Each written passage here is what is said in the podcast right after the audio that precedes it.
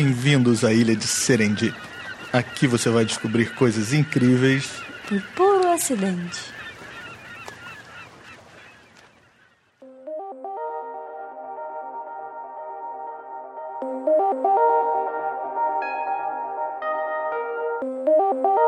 Olá, queridos ouvintes, bem-vindos ao Serendip, o podcast que conta as histórias engraçadas por trás das grandes descobertas da ciência.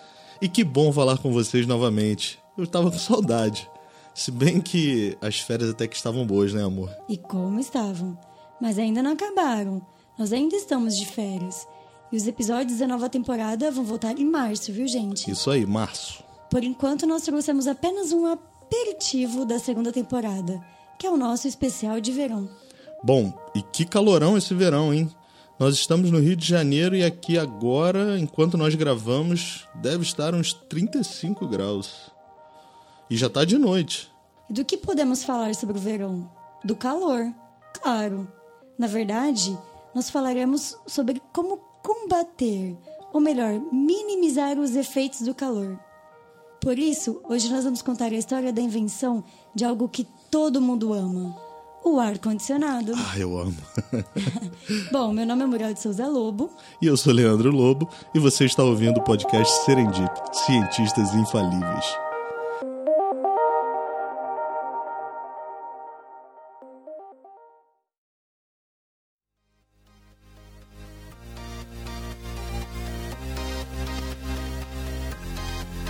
E nós estamos com o ar-condicionado desligado ventilador desligado, sem água. Graças a vocês ouvintes, afinal a gente não quer um barulho aqui atrapalhando nossa gravação. Então a gente fica aqui morrendo de calor por vocês. Para de ser rancoroso. e voltando aqui ao assunto, eu estava falando que os humanos já buscam soluções para acalmar o calor há muito tempo. Mas assim, muito tempo mesmo. É verdade. Desde o Egito Antigo, há milhares de anos atrás, já existiam soluções para o calor do verão, mas muito diferentes do que nós temos hoje. Afinal, sem eletricidade para rodar um ventilador ou ligar um ar-condicionado, né, como é que você refresca o ambiente? Se você for um farol poderoso, você pode ter alguns servos ou escravos para ficar te abanando. é verdade. E eles bem que usavam e abusavam disso. Mas havia outras formas de refrescar o ambiente, assim, mesmo sem eletricidade. Eles usavam muito a arquitetura, né? incorporavam soluções naturais nos seus prédios, nas suas construções. Então eles faziam construções inteligentes que maximizavam a circulação de ar. Ou então que utilizavam, né, utilizando água. É, os egípcios, por exemplo, eles penduravam umas cortinas feitas de um tipo de mato chamado Ciperus papyrus. É isso aí mesmo que você está pensando. É a mesma planta que eles usavam para fazer o papiro, aquele material similar ao papel que eles usavam para escrever. Isso aí, eles molhavam as cortinas, assim o ar que entrava ficava mais fresquinho, né? E também umidificava o ambiente, porque além de tudo, a região do Egito é muito seca. É, esse processo se chama resfriamento por evaporação e até hoje é usado. Né? O, o, ar externo, seco, quente, absorve a umidade e tem sua temperatura reduzida pela evaporação da água, resultando em um ar mais úmido e frio do que o ar externo. O ar quente perde parte do seu calor porque essa energia é usada na evaporação da água que está na cortina de papiro. Parece um pouco com o que acontece com o nosso corpo quando suamos, né? Por isso que o suor nos ajuda a regular a temperatura do corpo. E tem mais. Muitas outras civilizações antigas, os próprios egípcios, os persas, muitos povos ali do norte da África e Oriente Médio, usavam um artifício nas suas construções, umas estruturas que são chamadas de torres de vento. Essas torres são mais altas que o telhado da construção, com aberturas voltadas para o lado onde os ventos são mais predominantes. E elas levam o vento mais alto e mais fresco diretamente para dentro das construções. É isso aí. E depois veio o Império Romano, né? E os romanos eram engenheiros e arquitetos muito bons. Eles foram os primeiros a utilizar o encanamento de água para resfriar e também para aquecer as suas residências quando necessário. Eles criaram os aquedutos, que eram estruturas para transportar a água e circulavam a água por canos dentro das paredes das suas casas. E dos banhos romanos também, né? Bem, eles, eles eram bem espertos, né? É, os chineses também deram sua contribuição. E foram os inventores dos primeiros ventiladores, Ah, sim. E dois mil anos atrás. É, eles criaram enormes ventiladores manuais que eram girados usando manivelas fazendo ar circular. Às vezes, eles instalavam os ventiladores perto de fontes de água, colocando o ventilador entre a fonte é, de água e o alvo, né? Porque assim ia soprando aquele arzinho frio para o ambiente. Malandros. Bom, já deu para perceber que ninguém gosta de passar calor, né? Esses são só alguns exemplos, mas todas as culturas tinham uma forma de combater o calor. A mais moderna e que todos nós conhecemos é o ar-condicionado. E é aí que nós chegamos na invenção de hoje. Afinal, quem inventou o ar-condicionado moderno? Antes de responder, vamos contar mais duas historinhas. A primeira é sobre um cara chamado David Boswell Rady, um inventor escocês que é chamado por muitos de avô do ar-condicionado. Ele não é o pai, ele é o avô. Sim, isso porque ele construiu sistemas de ventilação em muitos prédios públicos no Reino Unido, antes da energia elétrica estar bem estabelecida. É, a gente até conhecia a eletricidade naquela época, mas não era como hoje. Não existiam grandes usinas geradores, nem pontos de eletricidade em todos os locais. É, e ele fez o sistema de ventilação do Palácio de Westminster, em Londres, que já abrigou o parlamento inglês. Só gente importante. Esse sistema de ventilação não existe mais, foi substituído ao longo do tempo. Mas sobraram muitas plantas, planos e correspondências dos arquitetos e desse inventor que descrevem como tudo funcionava. A preocupação deles não era só em refrescar o ambiente, eles também queriam um sistema que circulasse o ar, tirasse a umidade e também que no inverno esquentasse. Então ele usava máquinas a vapor, igual aqueles trens a vapor, sabe? Só que para movimentar os ventiladores que faziam o ar circular pela estrutura interna da construção. Parece simples, né? Mas o palácio de Westminster era enorme e o sistema dele era super regulado. O cara era um engenheiro cientista e se preocupava com todos os detalhes. Ele até cogitou criar um sistema onde a temperatura ficava mais quente ou mais fria em diferentes lugares da mesma sala. Tipo um ar-condicionado Bison, desses modernos que tem alguns carros que você seleciona quem vai ficar com a temperatura. É, ele pensou nisso porque já naquela época a gente tinha briga por causa da temperatura do ar. Alguns preferiam mais frio, outros que são friorentos e ficavam putos. Até hoje é a mesma coisa, né? Ninguém resolveu isso. Ninguém, né? Nem aqui em casa a gente resolve isso. Aliás, por que isso acontece? Por que, que algumas pessoas sentem mais frio que outras no mesmo ambiente? É, existem várias razões fisiológicas para isso: idade, tamanho, peso, massa muscular, é, se você está desidratado, se você dormiu mal. As pessoas que se sentem sempre com frio, elas normalmente apresentam menor tamanho e massa muscular em, em relação à área da superfície corporal. E isso é mais comum em mulheres e pessoas mais velhas, né? Então, menos músculo, menor a capacidade do corpo de manter a temperatura regulada, né? Porque o metabolismo muscular ajuda muito a esquentar. Entendi, mas e as camadas de gordurinha, elas também não ajudam? Então, até ajudam. Eu já vi um estudo mostrando que nadadores que têm um IMC, aquele índice de massa corporal mais alto, ou seja, eles têm mais gordura, né? Eles estão pro mais protegidos de sofrer hipotermia. Mas isso não é regra. Existem situações onde pessoas que têm maior massa corporal podem até sentir mais frio do que pessoas magras. E isso tem a ver com a forma como o nosso corpo sente o estímulo externo do frio e regula a nossa temperatura. Complicado isso, hein? É, então, não tem mesmo uma solução fácil para os casais que brigam por causa do ar-condicionado. É, um dorme de edredom, o outro dorme sem camisa. O miserável é um Essa é a nossa solução, então. É. Bom, houve um outro invento que foi muito parecido com o ar-condicionado moderno. Foi em 1851, um médico da Flórida chamado John Gorey, ele desenvolveu uma máquina para resfriar os pacientes com febre amarela. A máquina dele usava ar comprimido e água para criar um sistema de refrigeração aberto. Só que ela era movida por um cavalo. Não é assim, não é aquele um cavalo de força, não, é um cavalo de verdade. Basicamente era um compressor que fazia gelo e soprava vento nesse gelo. E ele chamava essa máquina de máquina de ar frio. E foi a primeira invenção patenteada de refrigeração mecânica. Mas ele nunca conseguiu desenvolver essa máquina. E aí nós voltamos à nossa história, porque nós já falamos sobre o ar-condicionado antigo, sobre o avô do ar-condicionado, mas o inventor, cadê? Pois é, o inventor do ar-condicionado foi um americano. O nome dele muitos aí já conhecem, sabe por quê?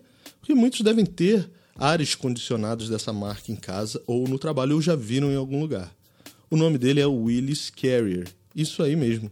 O mesmo dos ares condicionados Carrier. E para quem está é, estranhando, o plural de ar-condicionado, gente, é ares condicionados mesmo, viu? Carrier era um jovem engenheiro de apenas 25, um cara muito inventivo e determinado. Na virada do século XX, ele foi contratado por uma gráfica que imprimia revistas e livros já a cores. O problema é que todo ano, no verão, todo o trabalho da gráfica ficava comprometido graças à alta umidade do ar. É, a umidade fazia as impressões ficarem todas borradas, né? As folhas ficavam úmidas, inchadas, a tinta não pegava bem. O Carrier foi contratado para achar uma solução e ele então criou uma máquina que foi o primeiro ar-condicionado moderno que resfriava o ar. E essa diminuição da temperatura também estava acompanhada da diminuição da umidade, porque os vapores de água se condensam ao entrar em contato com a superfície fria que a gente já vai explicar como é que é. O sistema do Carrier possuía serpentinas cheias de água fria. Quando o ar passa por essas serpentinas, ele era resfriado e enviado para o ambiente. Junto com esse resfriamento do ar, temos também a condensação dos vapores de água que passam para o estado líquido e depois essa água deve ser drenada, né? Como acontece até hoje, né, nos ares condicionados modernos que a gente percebe aquela água caindo, principalmente nos dias mais quentes, quando o aparelho está funcionando com potência total. Portanto, a gente tem a diminuição dos vapores de água e, consequentemente, a redução da umidade do ar. Esse sistema era bem diferente dos ares condicionados modernos, viu, gente? Mas já serviu como protótipo, né? Para esfriar as suas serpentinas, o Carrier ele colocava água fria que era tirada de um poço artesanal. Mas tinha um pulo do gato. Ele colocava amônia na água. É isso aí, amônia. É, muitos anos antes, em 1820, o famoso inventor britânico Michael Faraday, ele também estava experimentando as propriedades de refrigeração dos gases quando descobriu que, ao comprimir e liquefazer o gás de amônia e depois permitir que ela evaporasse, é, ele poderia esfriar o ar dentro de seu laboratório. Isso acontece porque o líquido, para evaporar, ele absorve calor. O Willis Carrier e os ares condicionados modernos, então, exploram essa propriedade em ciclos intermináveis de condensação e evaporação. É, substâncias como a amônia são chamadas de refrigerantes e elas evaporam a temperaturas muito baixas. A amônia, por exemplo, evapora a menos 33 graus. Então, para manter ela no estado líquido, só aplicando pressão. O Carrier ele criou um compressor que fazia exatamente isso. Mas quando você retira a pressão, a amônia absorve calor e evapora. O vapor de amônia, por sua vez, voltava para o compressor e era transformado em líquido e começava tudo de novo. É assim que a temperatura baixa.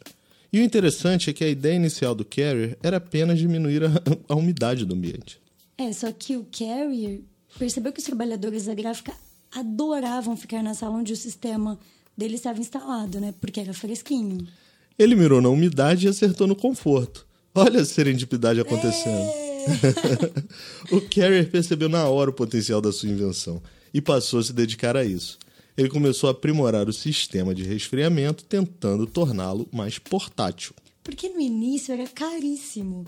Só indústrias podiam ter esse equipamento. Que também era enorme, né? É, e controlar a temperatura era muito importante para alguns segmentos da indústria, né? Como, por exemplo, do couro, de alimentos.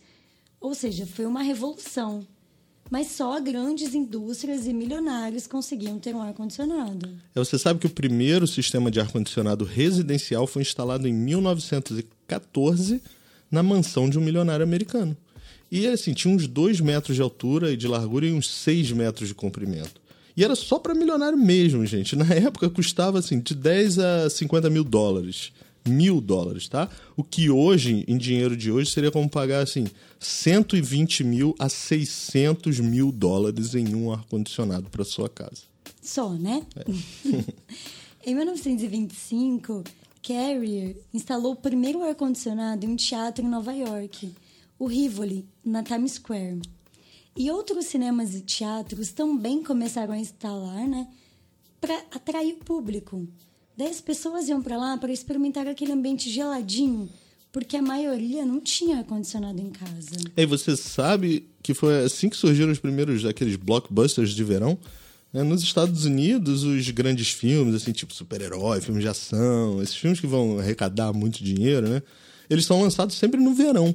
E essa tradição vem desde essa época da invenção do ar-condicionado. Claro, porque no verão os cinemas ficavam mais cheios porque o pessoal ia lá para aproveitar o ar-condicionado. Muito legal essa É, história, é. né? Sabe que no início muita gente não aceitou muito bem essa invenção. Algumas pessoas achavam que resfriar o ar ia contra os desígnios de Deus. Pode isso, gente. Outros achavam que ar-condicionado prejudicava a produtividade, porque deixava os funcionários mais preguiçosos, sem querer trabalhar. Tá doido, né? Pelo amor. É, mas o próprio Carrier conseguiu reverter isso, inclusive usando dados científicos. Na época, foram feitas pesquisas mostrando que a produtividade dos trabalhadores aumentava. Aí, ó, o ar-condicionado, depois disso, deslanchou de vez nos Estados Unidos. Todos queriam colocar nas suas empresas, né, para aumentar a produtividade. E as vendas do ar-condicionado dispararam, especialmente depois que ele conseguiu diminuir o tamanho do aparelho e o preço. Aliás, vamos falar um pouco sobre como funciona o ar-condicionado moderno? Bora lá.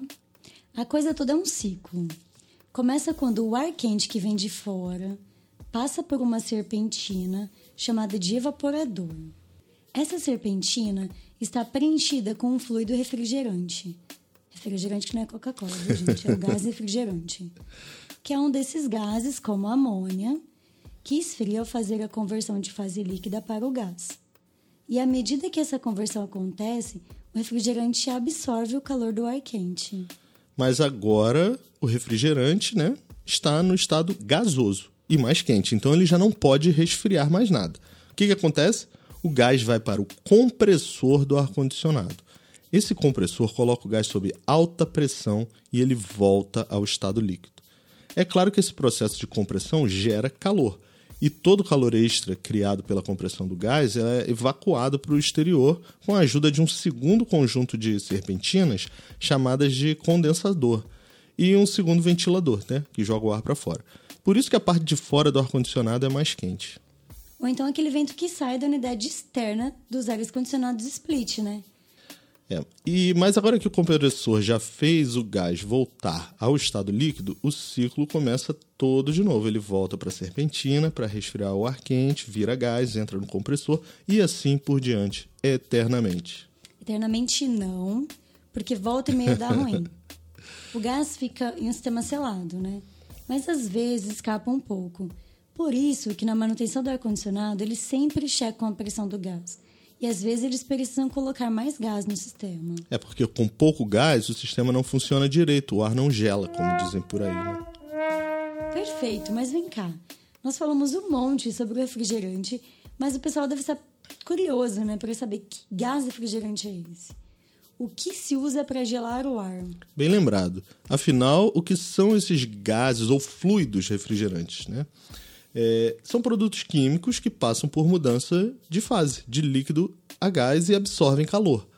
Um exemplo desses produtos são os clorofluorcarbonetos. Lembra deles? Que deixavam buracos na camada de ozônio, né? Isso. E hoje em dia são proibidos. Isso. Hoje em dia existem produtos menos tóxicos, como os hidroclorofluorcarbonos. Existem algumas características importantes para esses refrigerantes. Né? Por exemplo, a diferença na pressão atmosférica para que ele volte do estado gasoso para o líquido tem que ser baixa, né? senão o compressor do ar-condicionado não aguenta. E também o calor latente desse produto deve ser grande, ou seja, ele tem que ser capaz de absorver muita energia enquanto passa de líquido para gás. Senão você ia precisar de muito desse gás ou líquido refrigerante no sistema.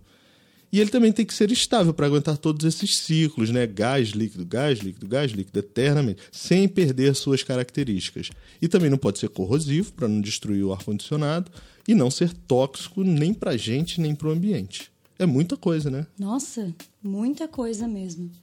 Mas existem muitos produtos com essas características, como os fluidos halogenados, amônia, dióxido de enxofre, dióxido de carbono e hidrocarbonetos não halogenados, como o metano.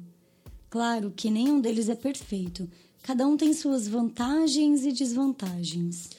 Esses gases recebem uns códigos, tipo R22, R12, R410A, R407C. Os mais utilizados são o R22, o R407C e o R410A. Esse último é considerado o mais ecológico, tá? Os ar-condicionados mais novos, os splits, os, principalmente aqueles que têm essa tecnologia do tipo inverter, né? Eles já usam esse gás.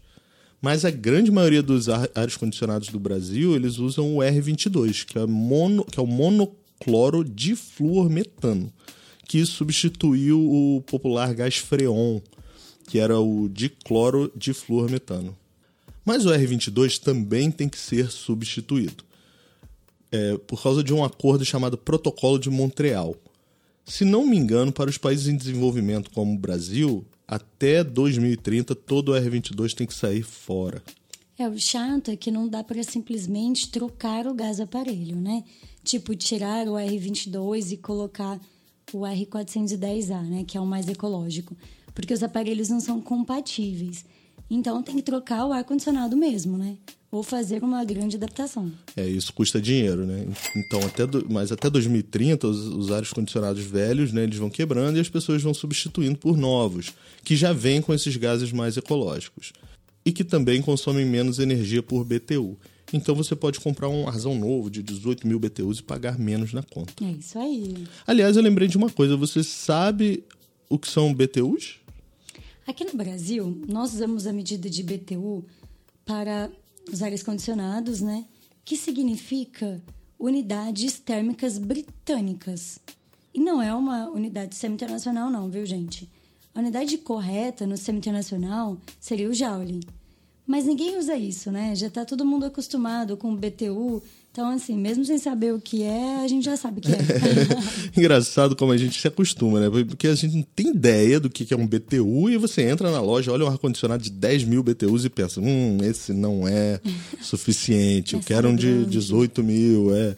Mas assim, você não sabe nem o que é um BTU. É, né? Vamos, vamos explicar então. Vamos.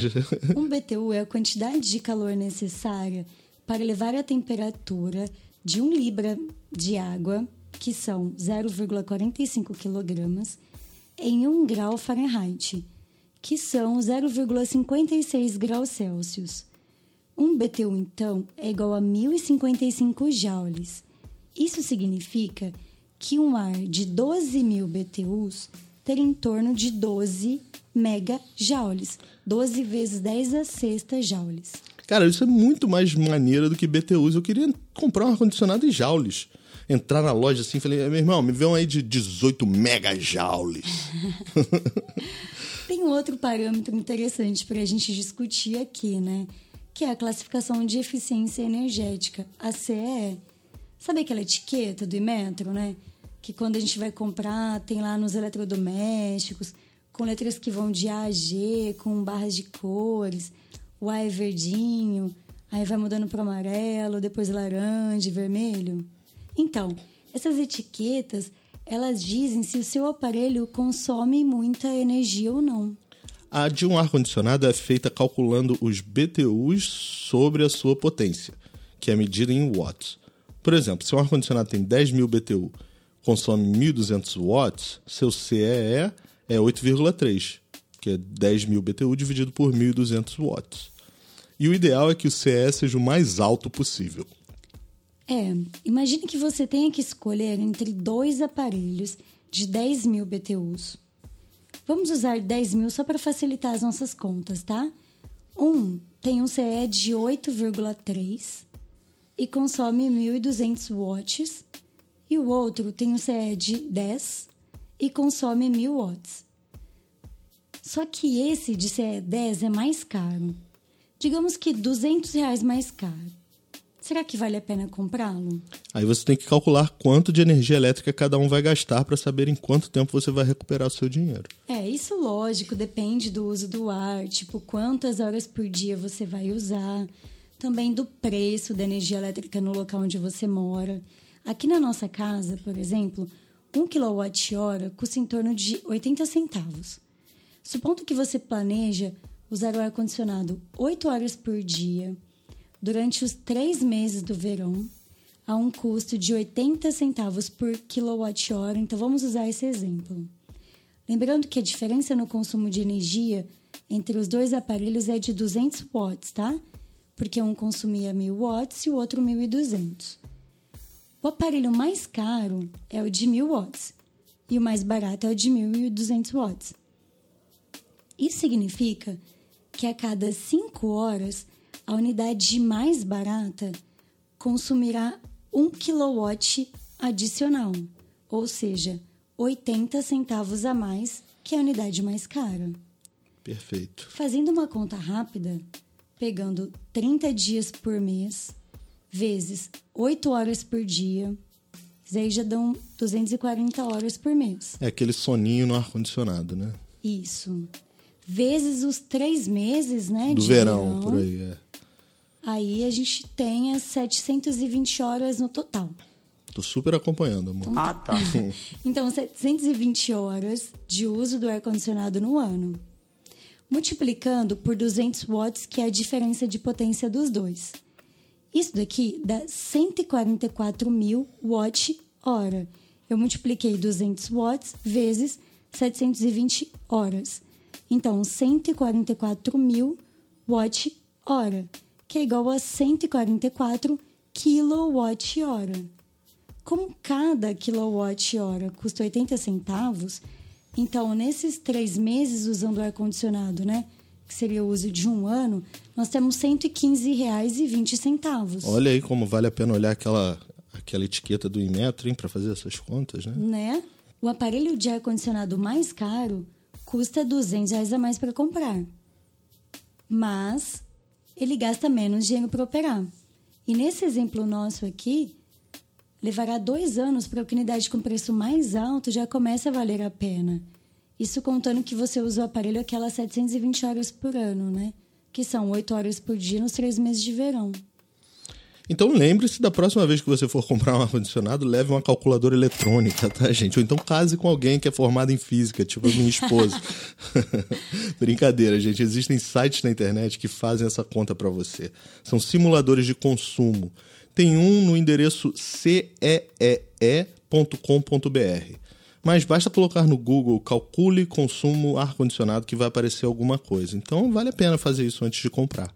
É, muito bem. Agora que nós sabemos como calcular o consumo do ar-condicionado, podemos falar um pouco sobre o impacto ambiental do ar-condicionado. né? Ah, sim, porque essa tecnologia que foi inicialmente concebida como uma ferramenta para aumentar a produtividade industrial, agora é quase uma necessidade.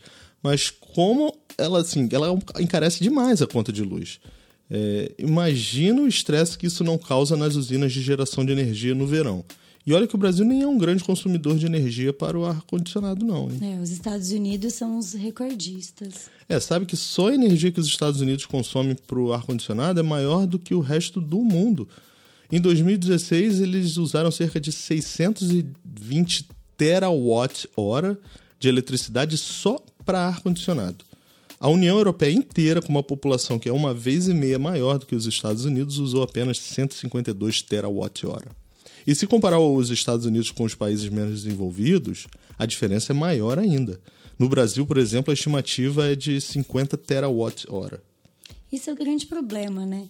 Nós vemos em um mundo que está se consumindo por causa da poluição e do aquecimento global, e a energia usada nos ares condicionados contribui para isso. E o engraçado, ou trágico, né, na verdade, é que virou um ciclo vicioso, porque o mundo está aquecendo, então a gente usa mais ar-condicionado, que por sua vez ajuda a aumentar o aquecimento global. E aí, como é que a gente quebra esse ciclo vicioso? Pois é. E pior, né? Os gases resfriantes que são usados nos ares condicionados ainda fazem mal para a atmosfera e para a camada de ozônio. É desde 1989 que foi estabelecido aquele acordo que eu comentei antes, o Protocolo de Montreal, é, para reduzir o uso dos clorofluorcarbonetos, os CFCs, como o freon, que a gente também já mencionou.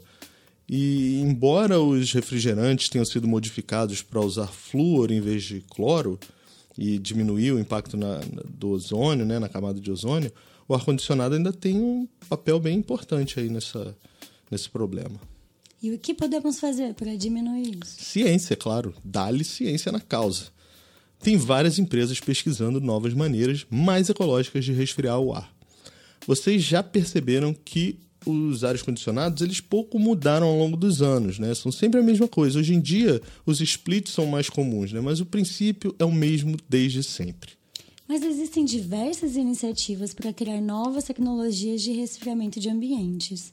Por exemplo, uma equipe de pesquisa da Universidade de Saarland, na Alemanha, está eliminando a necessidade de líquidos refrigerantes, desenvolvendo ligas metálicas com memória de forma. Uau!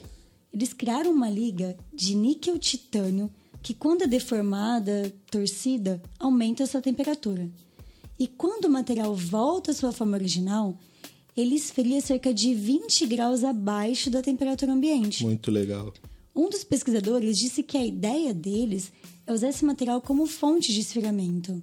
Você poderia, por exemplo, colocá-lo, é, colocar essa liga pré-torcida ou tensionada em algum espaço, tipo no nosso quarto, e quando ela relaxasse, ela voltaria para sua forma original, esfriando o ambiente. Essa ideia é um barato, né?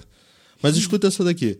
Uma empresa chamada Skycool Systems, na Califórnia, está usando o céu como tecnologia de refrigeração. O céu? É simples, né? Para entender como é que a tecnologia de refrigeração da Skycool Systems funciona, considere que qualquer material voltado para o céu à noite, né, quando está mais fresquinho, o que, que acontece com esse material? Ele perde calor. Isso aí, o calor irradia para o céu, como radiação térmica, e uma parte é perdida para o espaço. Mas por que, que nós não podemos fazer isso durante o dia? Da... Porque o sol está torrando lá em cima, né? Vai tostar tudo. Exatamente. A solução deles é encontrar um material que reflita muito bem a luz do sol, mas que continue emitindo calor para o céu, mesmo durante o dia com o sol queimando em cima. Uau, mas será que é viável, né, fazer isso? Eles acreditam que sim. E desenvolveram até uns painéis que se parecem com aqueles painéis solares, mas são cobertos por um filme óptico que converte calor em determinado comprimento de onda no infravermelho, que é facilmente lançado no espaço, além de refletir a luz solar. Né? O painel ainda reflete a luz solar. É, então, além da economia de energia, nós temos a redução da demanda, porque o calor é radiado para o céu. Isso aí. E esses painéis ficam acoplados ao sistema de refrigeração de algum prédio, né? E, e, e eles já viram que diminuem até 30% o consumo de energia, que é muito, muito bom. bom mesmo, é. né? Mas enquanto os aparelhos de ar-condicionado mais ecológicos não chegam, o que nós fazemos é tentar minimizar o uso, né?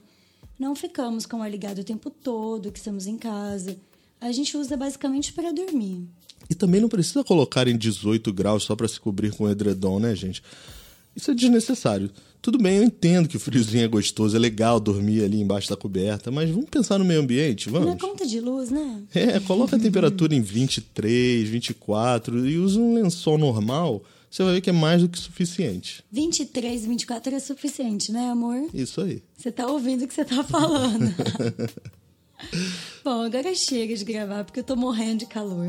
Quero tomar uma água gelada, um banho e sentar na frente do ventilador. Isso aí. E se você ainda não ouviu todos os episódios da nossa primeira temporada, aproveite as férias para colocar em dia, porque em março nós voltamos com a segunda temporada e com novos episódios. Todos os episódios são disponíveis no seu app favorito ou no site de divulgação científica cienciaexplica.com.br. Isso aí. E se você gosta do nosso podcast, conte para algum amigo, espalhe aí a notícia do Serendip, falando sobre ciências, falando sobre histórias divertidas da ciência, na verdade. E nos escrevam. Nosso e-mail é professoradefísica@gmail.com e o Twitter do Serendip é o arroba podcast Serendip. Por hoje foi isso, pessoal. Um grande beijo e até a próxima. Até a próxima, pessoal.